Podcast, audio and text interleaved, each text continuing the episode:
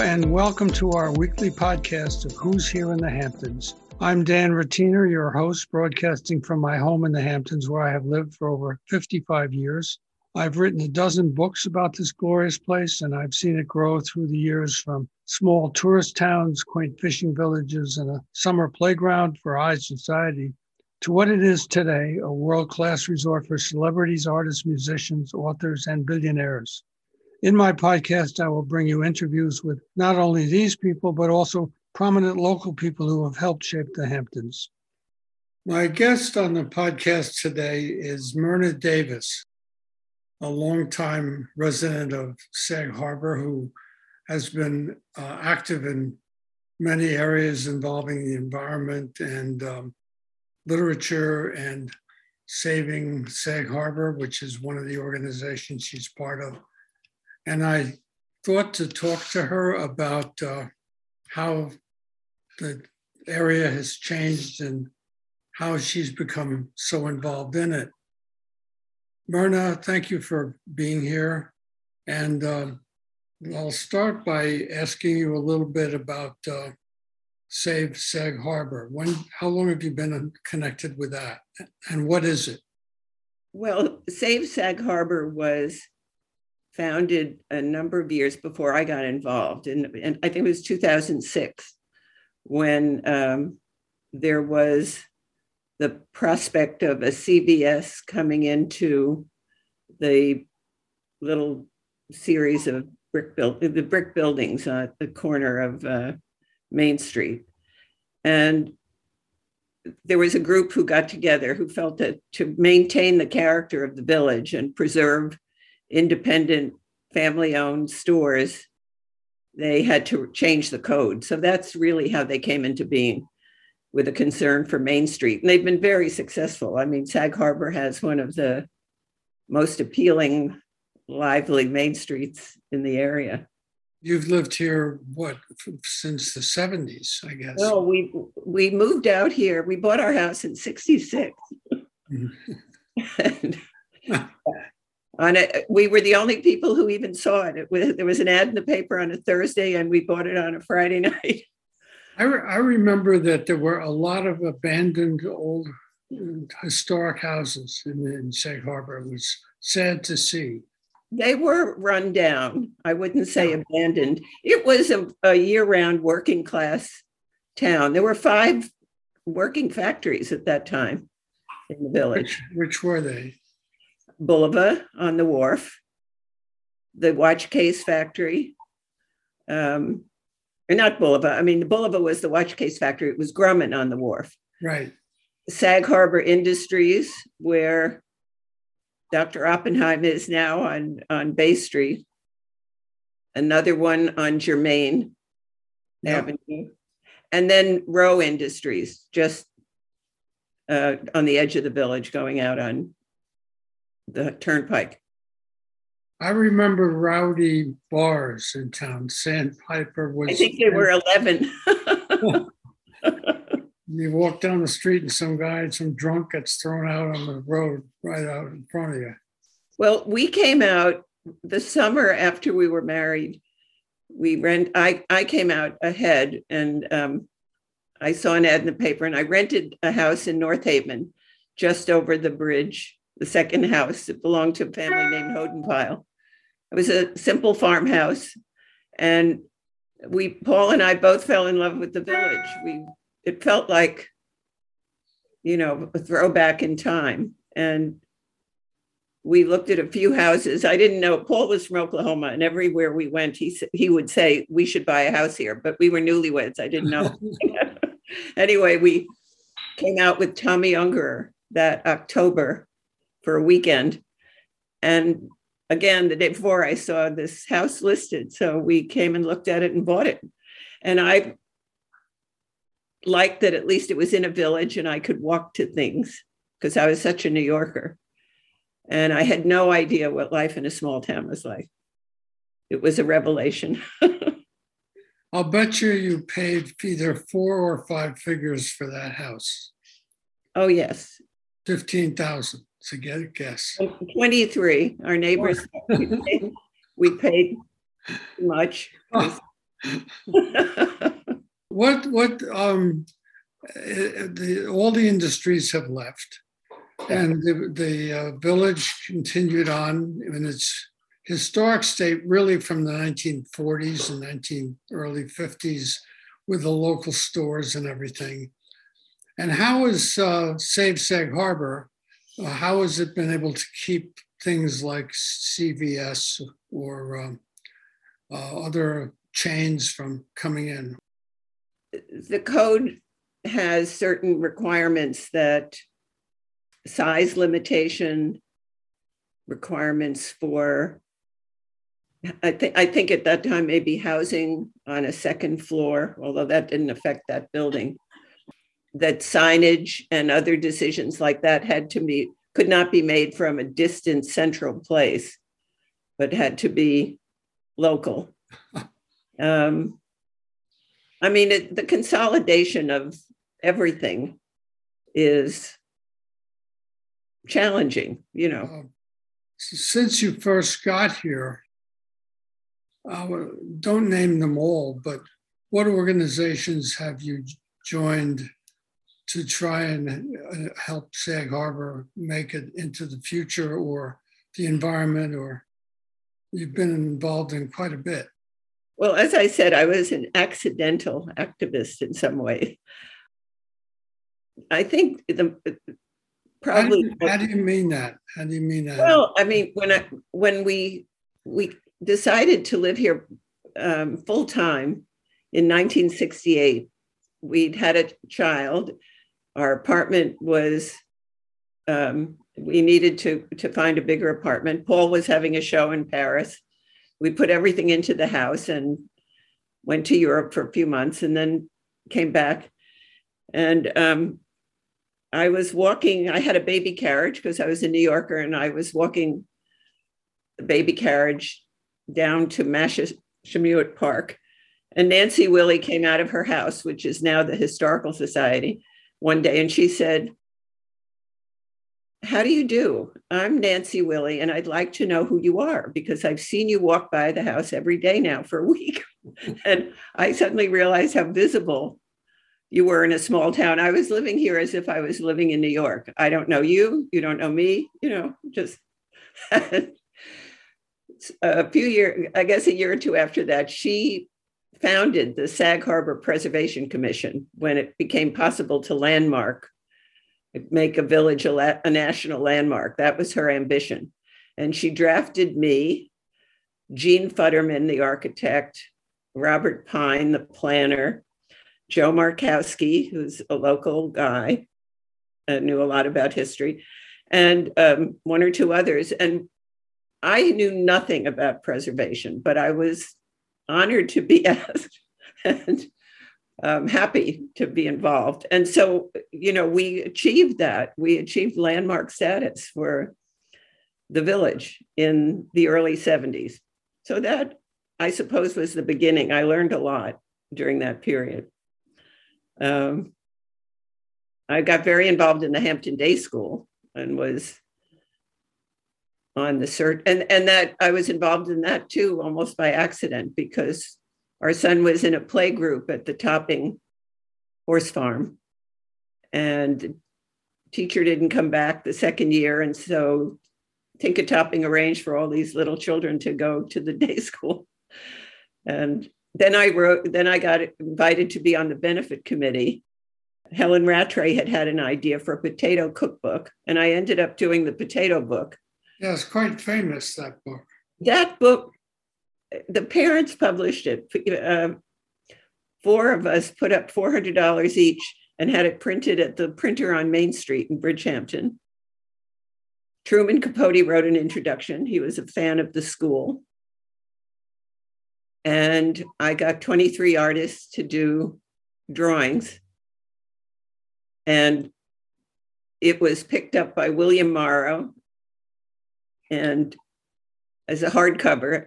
And the editor, uh, Narcisse Chamberlain, said, if you had come to me with this idea, I never would have done it. It sounds so boring, but it's such a charming book.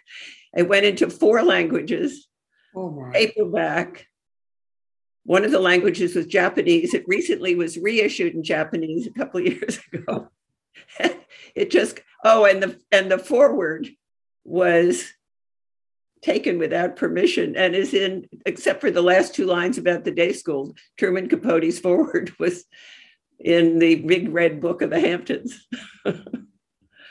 so that it just has had a life of its own. Anyway, then I was involved in the search committee and so forth. Um, what else? What other activism? What, uh, where do you think Sag Harbor sits right now in terms of looking at its future and how it might change or not? Well, I think it's at a very critical point.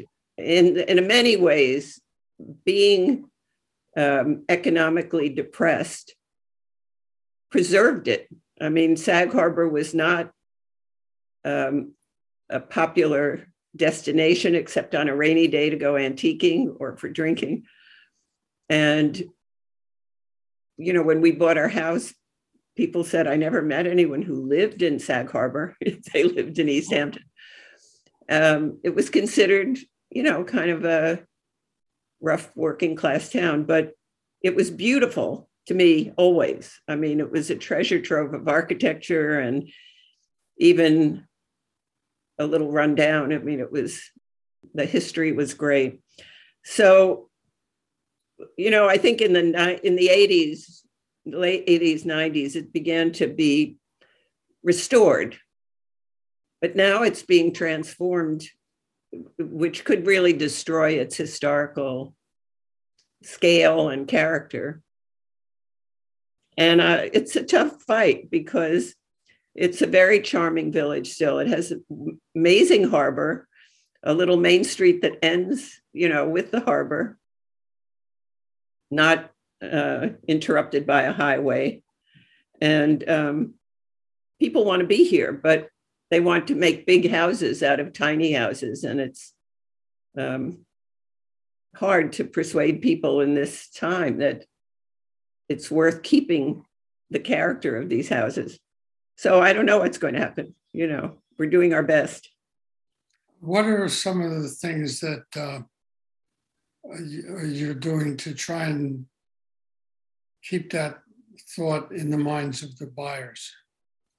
Well, I think we need to do more education. I think that, um, you know, boards change, the commitments, um, you have to educate people about the value of what's here realtors have to understand that there are about 830 what are called contributing houses in the village that are not historical landmarks in and of themselves, but contribute to the historic nature of the village. And so, if each one is taken on its own, it can be death by a thousand cuts, you know, that you yeah. just lose that. But they've managed to do it in certain places like Martha's Vineyard and Nantucket. But yeah. it, it takes education and commitment, you know, for everybody to understand that the values actually go up rather than down when you preserve it. What uh, what is what have you seen done on the those two islands that might be helpful for Sag Harbor? Well, we we showed a film. There was a very good film, and we um, there are copies now at the library to borrow um, called One Big uh, One Big Home, which was made over a period of about a dozen years uh, by a young filmmaker who was horrified by the size of the houses going up in Nantucket. And it, it deals with every kind of voice, you know, the architects, the wealthy people, the locals who worked and had jobs because of you know the construction the boards and in the end it just got too much and they did decide that they had to put limits i mean some of those houses were um, looked like motels you know every window facing the water and um, one big home also meant we live on a planet you know it's one big home and we have obligations. And I think um, providing materials to realtors, to board members, as they change um, to help the understanding and appreciation of old things because I had none either. I mean, I had no idea. Um, it's not just about, you don't want to have a town preserved in aspic um, and control every little detail so that it looks unreal. But you know, uh, the other thing is to keep the middle class in all of these towns because that's what creates a year-round population and a year-round life. So um, it's it's challenging. Mary Hemming was one of our first friends. She owned the house that now um, Christie Brinkley owns, the large house over the bridge. And they bought their house. I think they moved out here in the 50s. And she said, Don't tell anyone about Sag Harbor. She felt it was a well kept secret. Yeah and it was you know it, it has a magic that uh, jimmy ernst talked about the east end as having a, a sense of place that has nothing to do with anything you you intend it just draws you here and i think a lot of us understand that I, uh, do, do you have the experience of being able to walk from one end of Main Street down to the other end and have people stop you and talk to you? Oh, yes, still. Yes. Yeah. I mean, it's hard to go out and even just go to the post office and back without seeing two or three, four people. Um, Do you have that? I mean, is that true? You know, I remember a time when on the turnpike going to Bridgehampton, uh, facing cars going towards Sag Harbor. There was a sign on the right hand side of the road that it said um, Sag Harbor, and then under it, it said, visit our whaling museum. And in the fall, uh, every year, they would take the, the whaling museum would close down. And so they put a sign under Sag Harbor that just said the word closed. it, read, it read Sag Harbor closed. and I, I, I just was thinking about I wish I had taken a picture of that. That was how it was back then. Um, I don't know when you started your paper, but I seem to have a memory that we visited Montauk and picked up a paper in front of White's. You did. And, and read it as if it was all true at first. well, we the paper started in 1960. Uh, I moved out here in 56, 57 as a Oh, you've seen it all. Teenager. My parents moved us out here. So I've, I've seen some of the changes. Make a, tell me a list of particular places and things to do in Sag Harbor that you enjoy today. Oh, I think um, the the newest, of course, is the church, which is amazing. Uh,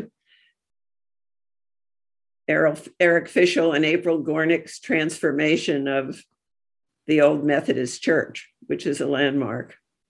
And um, it is. It's a very large, large building. Also, I want to tell you something that um, there are a few doors down from there, uh, going toward town. Is Il Cappuccino, which uh, yeah. is an Italian restaurant with uh, wine bottles hanging from the ceiling and so forth and so on. But the door to it is on the side. It's on the uh, side of the building, which is in the alley.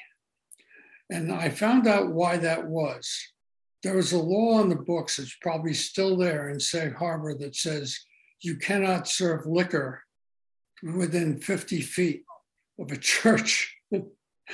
and if you pace it off, even though it was a long period of time when the church was uh, um, out of bounds, wasn't even the church anymore, uh, but it looked like one, certainly still does today. But if you paced it off, it was 50 48 feet to the side wall. So you could have an entrance to the restaurant on the alley, but you couldn't have it facing the street. And that's why that is. Well, there's a bigger story connected to that. Which is what?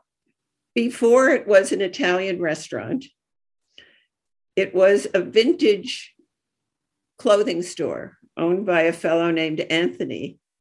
And we used to hang out. I mean, I love talking to him. I bought some wonderful, you know, 30s beaded dresses and things.